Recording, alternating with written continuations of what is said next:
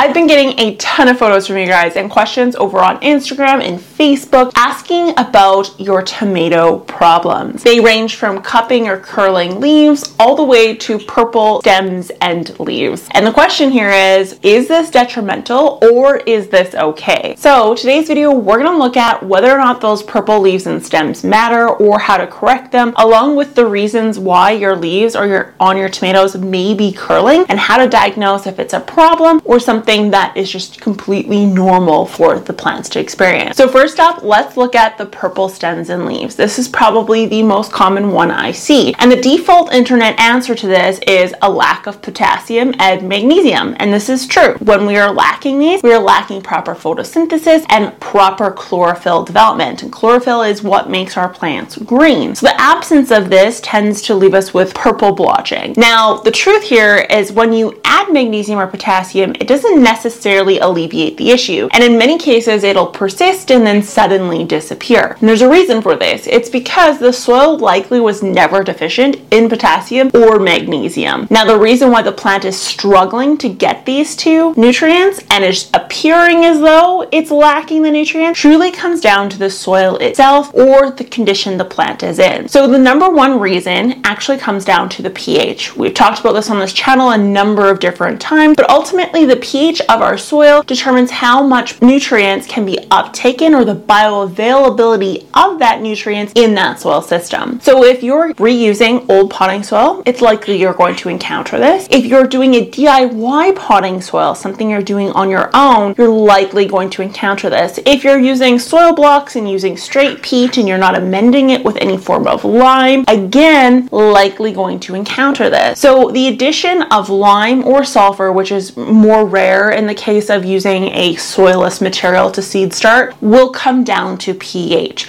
So it's definitely something you want to look at. The best way to test this is with just a solution and that those rapid tests they work wonderful this. For this you it doesn't have to be exact. We just need to know what range we're in. Now say we've already planted everything and we can't go in and actually amend it at this point it's okay. All we need to do is water with a pH adjusted water. So if we want to fix this purple issue all we need to do is use a pH adjusted water and I did a whole video on this so I'm actually going to get you to reference that in order to get an idea of how to do so these two steps will help avoid that purple coloration from a potassium and magnesium problem earlier in that season after everything's planted and what has to do with pH. What I will say here is that it is now very likely or possible, depending on how long this has been going on for, that those plants later on in the future will suffer from blossom end rot. Blossom end rot, or burr as some people like to call it, will tend to happen to tomato plants that are grown in an environment as seedlings, as seedlings is the key here because people seem to think that when the plant is an adult, that's where we give it the magnesium and calcium to get those fruits. But the reality is, is that magnesium and calcium actually build up in the soil over time.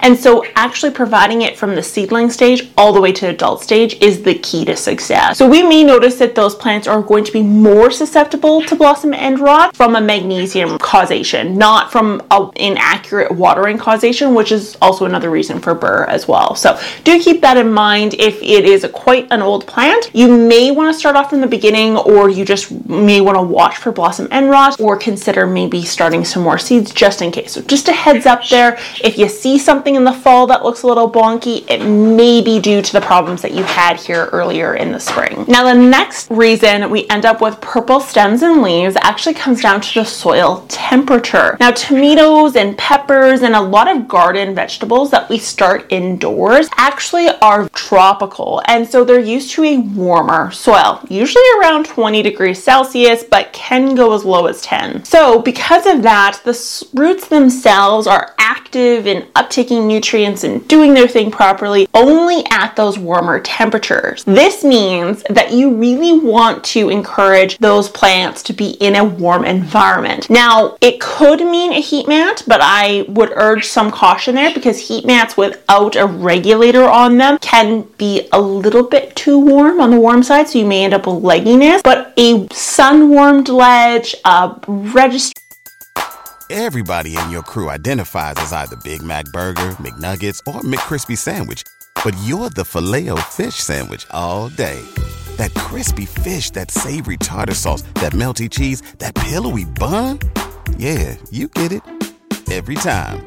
And if you love the filet of fish, right now you can catch two of the classics you love for just $6. Limited time only. Price and participation may vary. Cannot be combined with any other offer. Single item at regular price. Ba da ba ba ba. In the house, just an ambiently warm, warmer room is going to help ensure that that soil is nice and warm. So if you are thinking to yourself, I have new potting soil, but my tomatoes are being grown in the basement, this may be a way to diagnose that it's a soil temp issue, not a fertilizer or a pH issue. So just keep that in mind. Now, of course, you can apply potassium magnesium and almost force it into the plant by over applying it. There's no reason why you can't. Now, but keep in mind that fertilizer is a balance, and I've talked about this plenty of times in my on my channel, is you don't want to over fertilize or overcompensate in hopes that it's going to patch up the problem. Because when we end up with an excess of magnesium and potassium, we end up imbalancing some other nutrient uptake that can take place. And so that plant will become deficient in other minerals um, that the plant needs to grow. So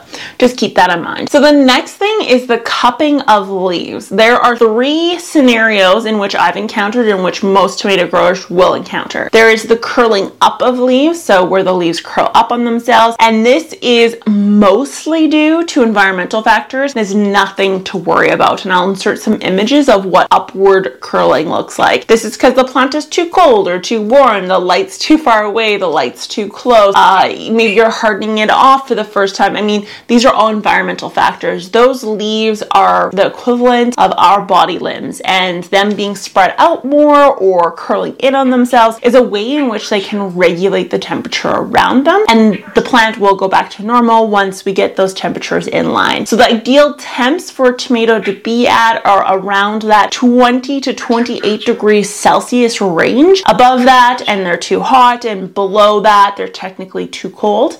And same goes with the soil. We want the soil in and around 10 degrees Celsius minimum uh, to about 25 max. Again, above that, they struggle. Below that, they struggle. So that's kind of the ranges we want to keep tomatoes in. And if you're outside of those ranges, that would explain the curling. When it comes to the lights, I can't give you a measurement on lighting only because it's going to be very specific to the brand that you're using. So just follow your brand's instructions on your lighting and you should be a-okay. And when transitioning them outdoors, just be sure to harden off. The next one is tip top curling. So that's when the top leaves and the new growth is very thin, very spindly, and almost twisting in a way. Now, this can be a virus, but it also, in most cases, in my experience, when looking at your guys' gardens over the past three years, it's usually a pesticide problem brought from a compost purchase. So there is either a persistent or maybe not a persistent herbicide, but just even a glyphosate or something that's a little bit, you know, newer compost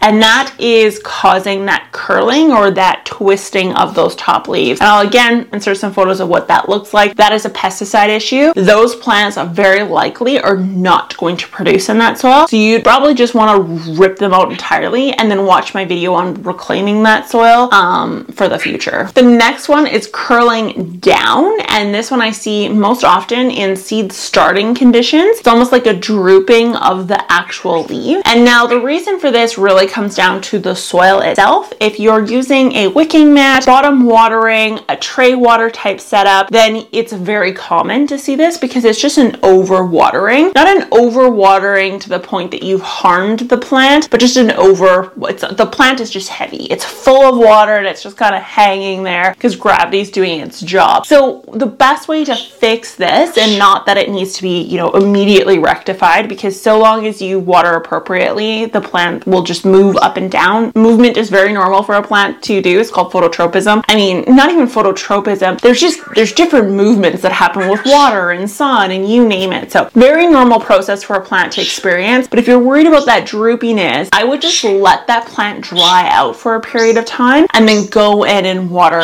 after. So you don't want to water it, let it dry out to the point that it's wilting, but you just want to let it dry out a little bit before watering again and you'll see everything perk right back up. But ultimately, I hope this helped you guys out when it comes to determining what's wrong with your tomato seedlings. If you guys have any questions, of course, be sure to send me photos over on Instagram or Facebook. The Facebook group we have is very helpful. It's not just me, it's the whole community. And Instagram, if you DM me, it is just me. And so I'll get to your DMs as soon as I possibly can, but sometimes I get like 20, 30, 40 in a day, so just heads up there. Thanks for watching. I'll talk to you guys next time. Bye.